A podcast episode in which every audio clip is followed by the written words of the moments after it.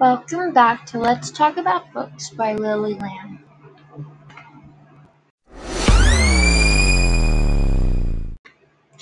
Hello, today we're going to finish talking about The Great Gatsby by F. Scott Fitzgerald and talk about the question Can we escape our past and when does the living there become unhealthy?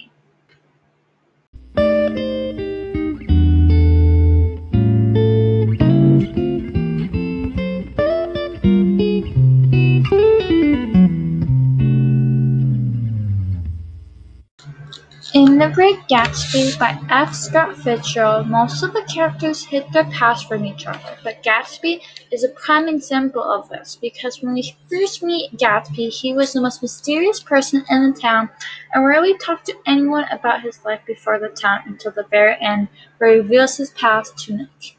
This shows that in a way that Gatsby was not the only one who was ashamed of their past before living in the town. Like for Daisy, it's still loving Gatsby while living while being married to Tom.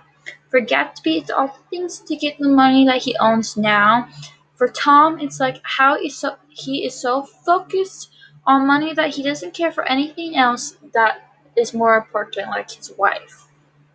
And for Nick, it's people like Gatsby who are just like Nick, but, own, but unlike Nick, they care for money more than anything else. Similarly, The Kite Runner by Khaled Hosseini also talks about our question of the day can we escape our past?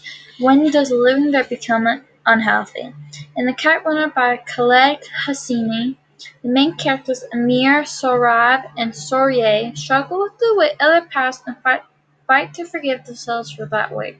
And at the end of The Kite Runner, the story shows that shows the reader that while we can't forget our past, we learn from we can learn from our past. Overall, both The Great Gatsby by F. Scott Fitzgerald and The Kite Runner by Khaled Hosseini shows us that while our past may be awful and we may want to forget our past, that we can't get stuck in the way of it and must learn from our past to move forward.